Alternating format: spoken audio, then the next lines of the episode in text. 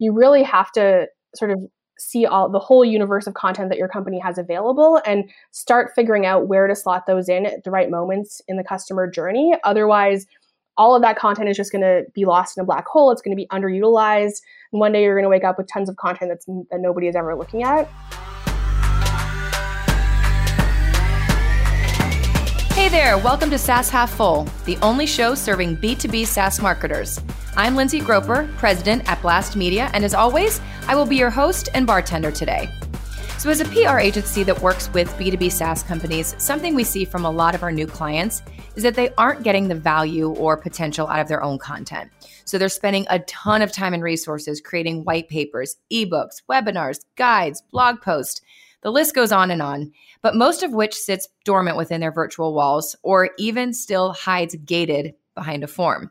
We're going to talk more on that later.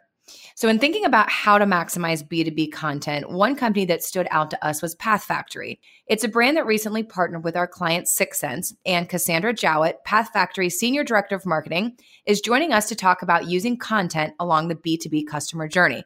So, let's get into it and grab a drink with Cassandra.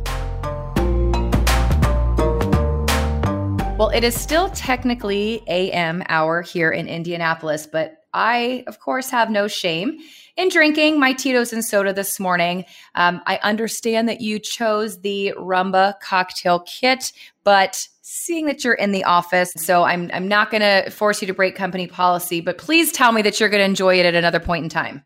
I definitely will, and I'm excited that I have enough to share with some of my colleagues so we can all enjoy an, a nice handcrafted cocktail here in the office um, later this week. Perfect. Well, before we dive into using content to fuel the customer journey, can you give everybody just the speed dating version of what Path Factory does? So, Path Factory is designed to remove friction from B2B marketing by delivering the right content to the right person at the right time throughout the entire customer journey. Love it. Short and sweet.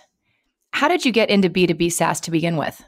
Uh, like a lot of people, I just kind of fell into it by accident.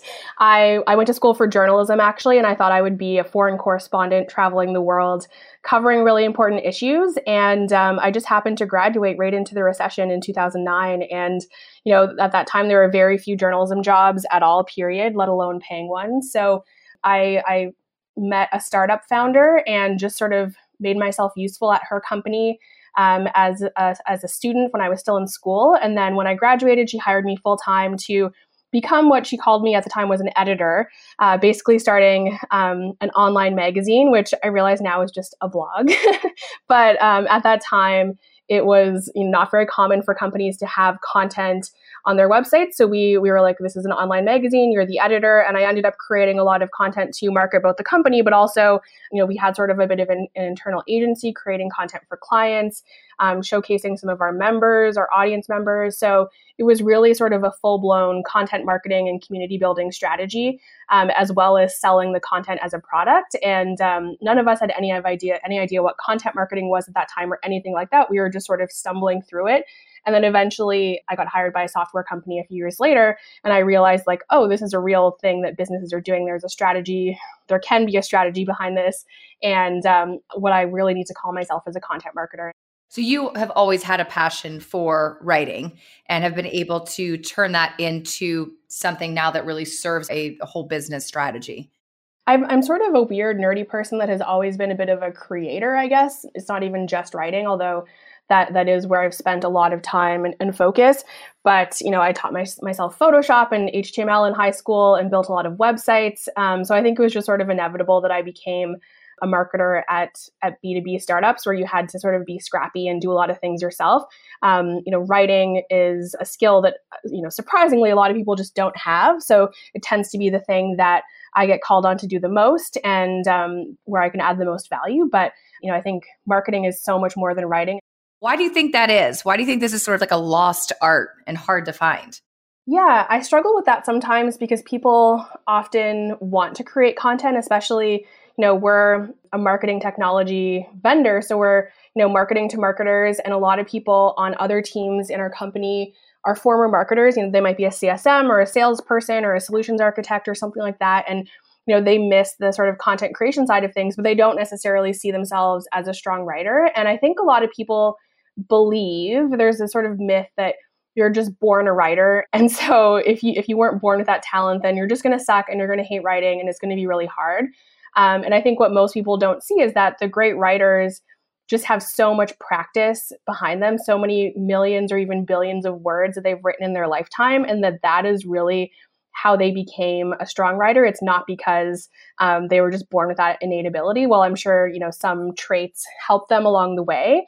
You know, when I think about how many words I was writing as a child, um, all through middle school and high school and university, you know, that sort of confidence and the ability to turn complex ideas into really simple sentences. Um, ultimately just comes from having to do it a lot, getting a lot of feedback and coaching along the way from managers and mentors and instructors and you know putting it out into the world and seeing how people react to it and, and realizing that maybe you could have done better next time. So anytime someone is sort of struggling with that i'm always like you should just write more and that's how you're going to get better. It's not about there is no hack to, to doing this. There's no silver bullet. You just have to write and and see what happens and learn from it and do it better the next time.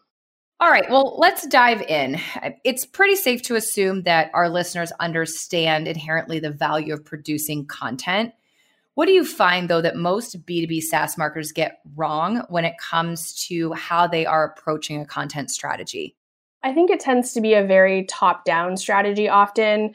And this is something that I struggle with even myself as a marketer um, at software companies. You know, the people above you often have a ton of really amazing ideas and they're getting all kinds of inputs from customers and investors and competitors. And there's just this whole wide world out there that, that they're getting inspired by and they try to feed that back into your marketing team and sort of influencing the content strategy. And i think that is definitely one input that you should look at.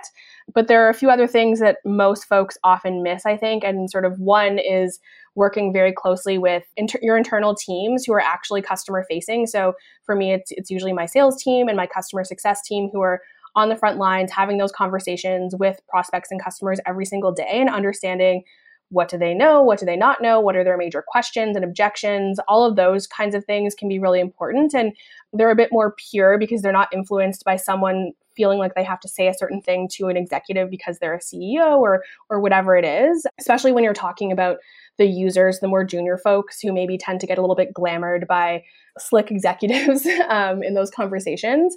Um, so th- that's one thing. And I think the other thing is just data. Content marketers in particular are tend to not be very data driven, and I speak for myself um, when I say that as well. It's been one of those growth paths for me is understanding how I can get access to more data, analyze that data correctly, make decisions around it, who on my team can help me with some of that analysis and and just charting it out and trying to figure out what it all means in order to bring that back into um, my strategy and make decisions about you know not just whether I thought this was good or whether our CEO thought this was good, but do the people who are actually consuming this content think it was good? And how do we know that? What are the data points that we're using to evaluate that? And you know a lot of the data that's been out there traditionally has not been great. Um, you can look at website visits and form fills and things like that but it doesn't really tell you whether someone spent enough time with that content whether they thought it was too long or too short, whether there was a certain point where they kind of dropped off and lost interest in general. Um, you know, we kind of get the best data right now from from YouTube and things like that, where we can kind of see where people dropped off. But the sort of generic the generic tools that are available to to everyone in the world. Um, just kind of the quality of that data is sort of limited. And so, really trying to figure out what are the best sources for that information and where can I find that has been a big thing for me personally, and and something that I always sort of challenge my my peers in content marketing and marketing more broadly to think about, um, especially now that I'm at Path Factory, but even before. And it's a big reason why I was drawn to this company. And that idea of working with customer facing teams to create content, I mean, it seems like such a no brainer, but we see the same thing when it comes to content that our clients are creating is there's still this divide between sales and marketing with content where the sales team's craving more content, right, that they can share with their prospects and, and use in that sales outreach.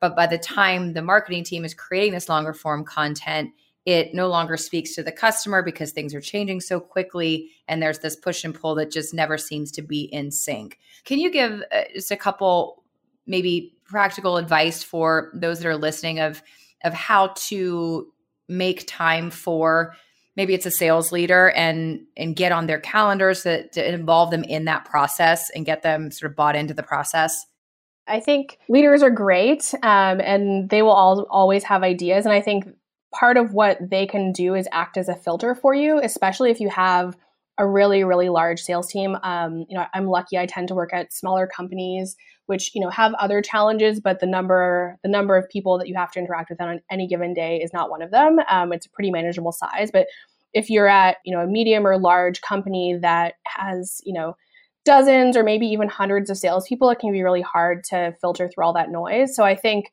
asking the sales leader or leaders to be a partner in identifying trends in what more than one salesperson is experiencing at a time. Um, you know, if you're anything like me, you get salespeople running up to your desk with great ideas all the time, but you can't create new pieces of content for every single deal that's in every salesperson's pipeline. Um, there just isn't enough time or money to do all of that kind of stuff. So, um, my rule of thumb is if I hear the same idea from three different sales reps, I actually start to think about slotting it into my ca- my production calendar um, and making it a priority. If not, then it sort of goes into my ideas bucket. And I think that um, you know those sales leaders can sort of help you understand where those trends are and whether there are needs that are are challenges for for more than one person at a time and there is a greater need across the entire team so that's that's one thing and you know part of that is just being like if you if you tell me what what's happening on your team i can i can sort of figure that out it's not going to be today or tomorrow it might be next quarter or two quarters from now but the more we have open lines of communication about this the better and also i think it goes both ways they can give you feedback about what they need but it's also important to give them feedback about the usage of the content that you're creating. I know that's a big challenge for many marketers is, hey, I created all this content for the sales team when they're not actually using it, or I don't even know if they're using it. So I think you need to find ways to measure that and give that feedback back to those sales leaders to sort of enforce the, the usage of the great content that you're creating. And then also just getting their anecdotal feedback about is this making an impact? Do you find that people are responsive to this content in your conversations?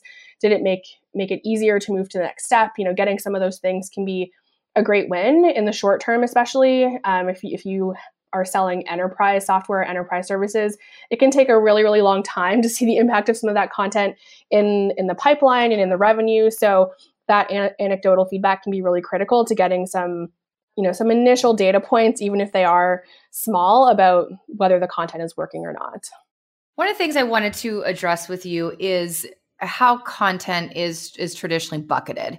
So content is traditionally thought of as a brand marketing owned function most often measured by email addresses and downloads. So I want to talk to you about how you think that this is changing. I think content is is basically a salve that can be applied at every stage of the customer lifecycle from the very tippy top of the funnel from a brand perspective all the way down through you know the discovery process evaluation process closing when they become a customer and they're onboarding um, when you want them to adopt new solutions, new tools, upselling or cross selling into new teams or new products into existing teams that are using your product, or even when they become advocates or when you want them to renew, there are sort of there's just information that your customers need at every stage of, of that whole life cycle. And I think marketers are really shooting themselves in the foot to think of content just as a brand exercise. I think there is a ton of value in creating brand focused content that doesn't have a lead gen or a funnel metric associated with it, I think that's totally valid. And I'm not against um, creating that content at all. In fact, some of the content that I love creating most is that brand content where we don't associate an MQL target with it. We just put it out into the world and we just want them to enjoy it and associate that fun feeling with Path Factory as a brand. At the same time, there you should also be creating some really boring bottom of funnel content or content for customers that just helps them understand how to use your product better or whatever it is.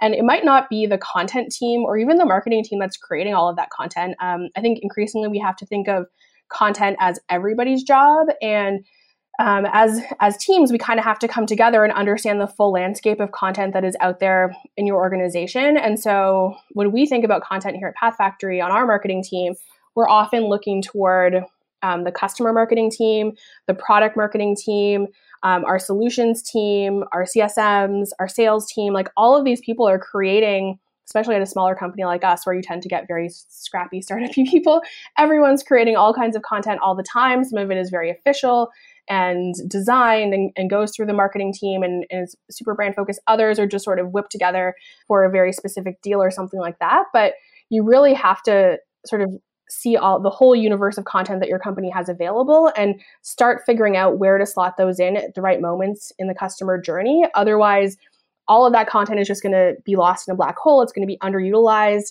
And one day you're going to wake up with tons of content that's that nobody is ever looking at. And also, like the people who create that content will feel disengaged because that amazing piece of of content they created isn't actually getting used. And also, um, you kind of want your, everyone to have access to that content if it's if it's for a specific purpose, not just the the prospect in that deal or not just the customer who had that specific question. You want the benefits to be spread across your entire business. So really keeping track of all that stuff um, i think should be the responsibility partially of the content team. But a big part of it is just developing those great relationships with those other teams and figuring out where the connective tissue lives between your teams to keep people moving through the customer journey. Because content marketing is never going to own the whole customer journey but you just you need to know sort of like where you fit in. And so you know when i think about my team my team here is the brand and demand team if you put that in quotation marks.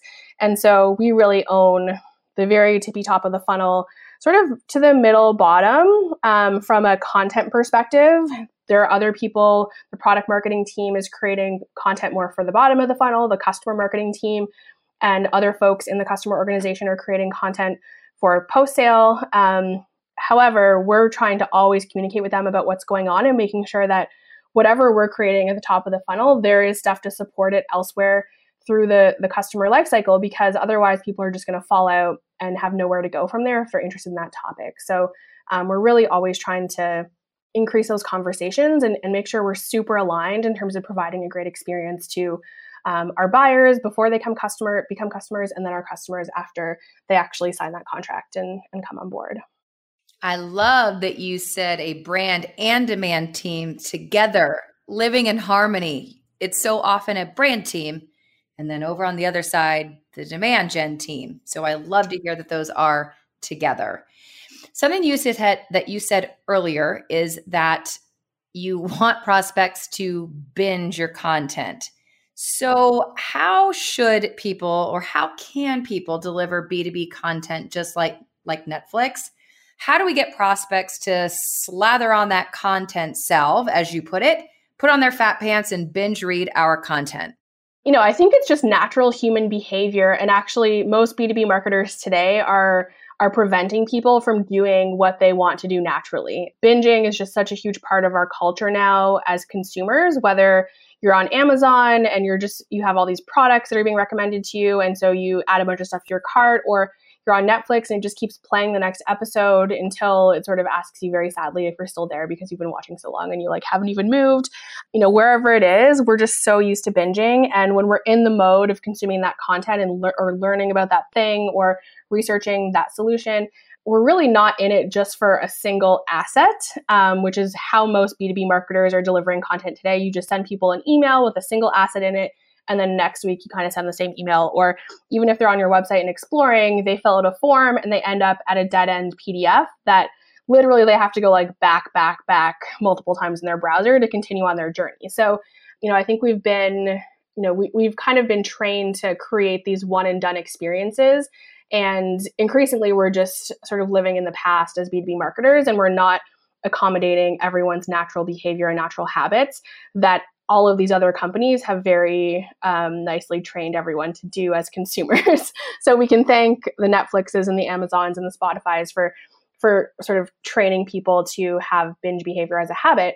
And so what I sort of like to challenge marketers to do is to think about what is the next thing that you want people to consume after that piece of content. You know, is there a next step for them to take?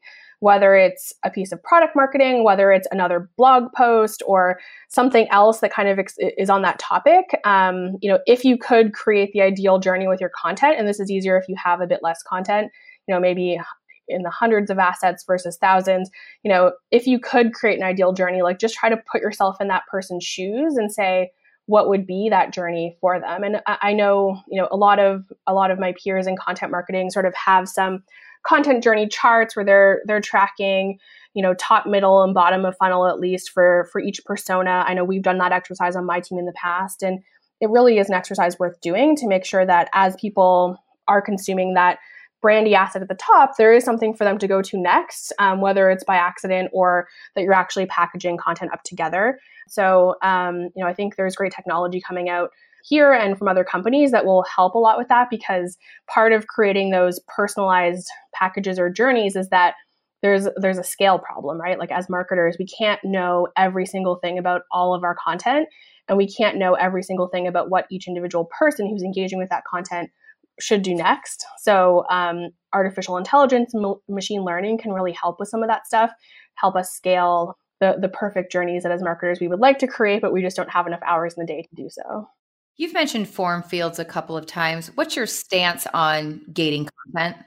So I've, I've written a blog post um, and come out definitively against against forms. You know, at that time I was just content marketing and not not running demand gen as well. Um, you know, I think forms should be used as a way to identify unknown users, and that is all. Once they're known to you, you shouldn't have any other forms. Um, I was at an event recently where you know a Martech, another Martech vendor, was explaining that on the other side of every single nurture email, you should have a form so that you know when people are engaging with your content. And to me, that's just all wrong. If you already know who someone is and they're already in your database in their nurture program, and you know they're identified, they're known, you don't need to give them another form and insert another friction point in that process. If you if you want them to consume the content, just give them the content. Um, so I think again, forms are sort of a solution that can be used in specific points um, in the customer journey where identification is beneficial both to you know the person and to the marketer ideally if they identify themselves once they never have to fill out another form again i know that's not always technically possible people lose cookies in their browsers and all kinds of stuff all the time but you know in an ideal world that's what would happen and and i think as marketers we have to leverage all the great technology that's out there to eliminate as many of those friction points as possible and also give people the choice to opt in or not. I think we're being forced as marketers to respond to, to legislation around privacy and stuff. But even if we're not being forced, um, I think forms should always be a choice not something that is mandatory. If someone just wants to consume your content, that's good enough. Like, get them later.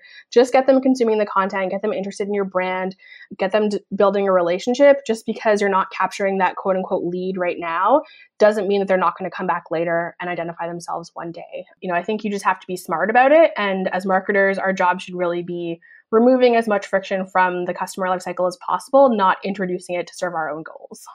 Yeah, I'm finding that this forms versus no forms is really polarizing as I'm having these conversations. I just want I want to go to a marketing event and put all the forms people on one side, all the no forms people on the other side and just let them fucking cage match it out and see where it shakes out because it is there's very strong opinions on both sides of the house of this. So we want to get a little more tactical and understood that being Path Factory, that all of your marketing campaigns are centered around content. But can you walk me through like uh, one marketing campaign that sticks out that performed particularly well and what the impact was?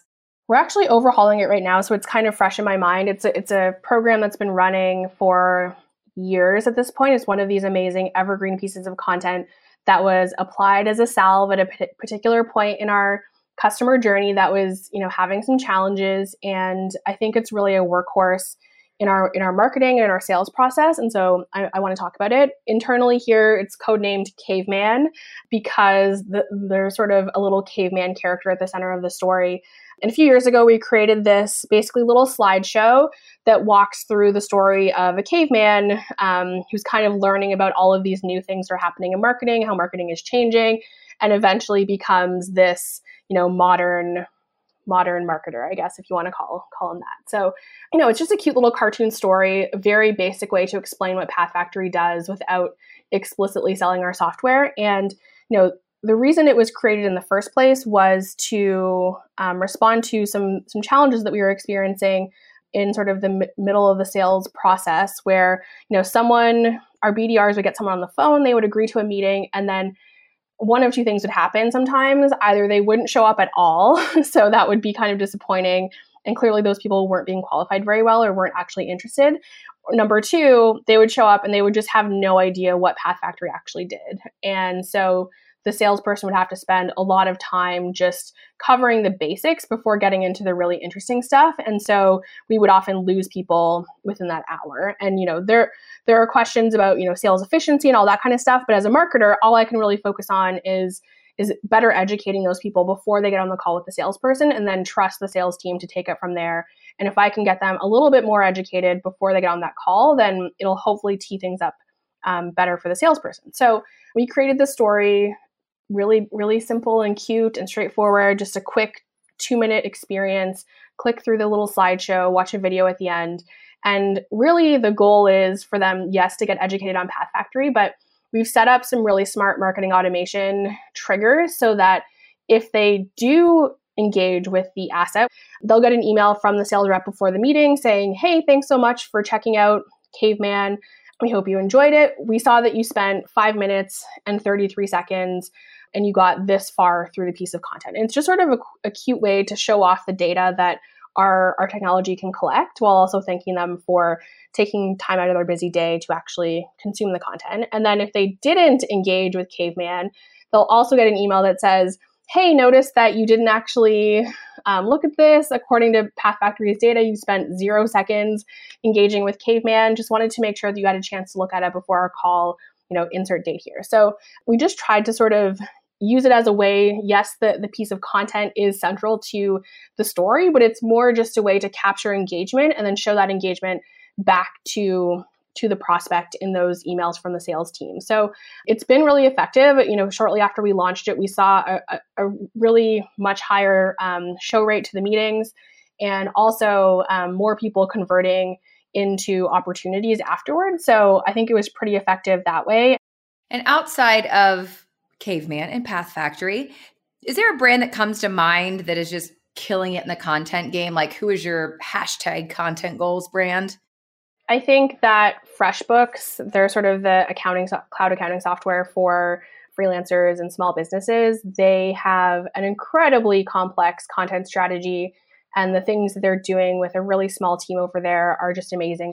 They were sort of at the forefront of the content marketing in software you know movement even 15 10 to 15 years ago before many of us even started our careers. So it's just amazing to sort of like see that longevity and to see how the strategy has helped them grow their business over time um, and they continue to evolve as tastes change as their business strategy changes.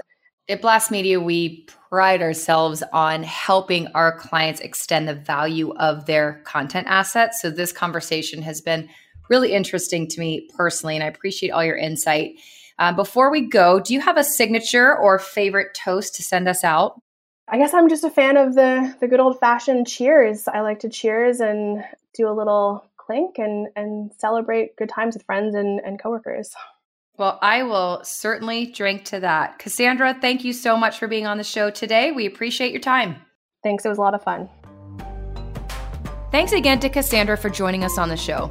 If you want to try Cassandra's Rumba cocktail, we're giving away a limited number of cocktail kits to our listeners delivered straight to your door. If you guys haven't taken advantage of this yet, please do. We're offering free booze. Just go to cocktailcourier.com slash sasshalffull and use promo code marketing to claim a free cocktail kit. Thanks again for listening, everyone. Until next time, bottoms up.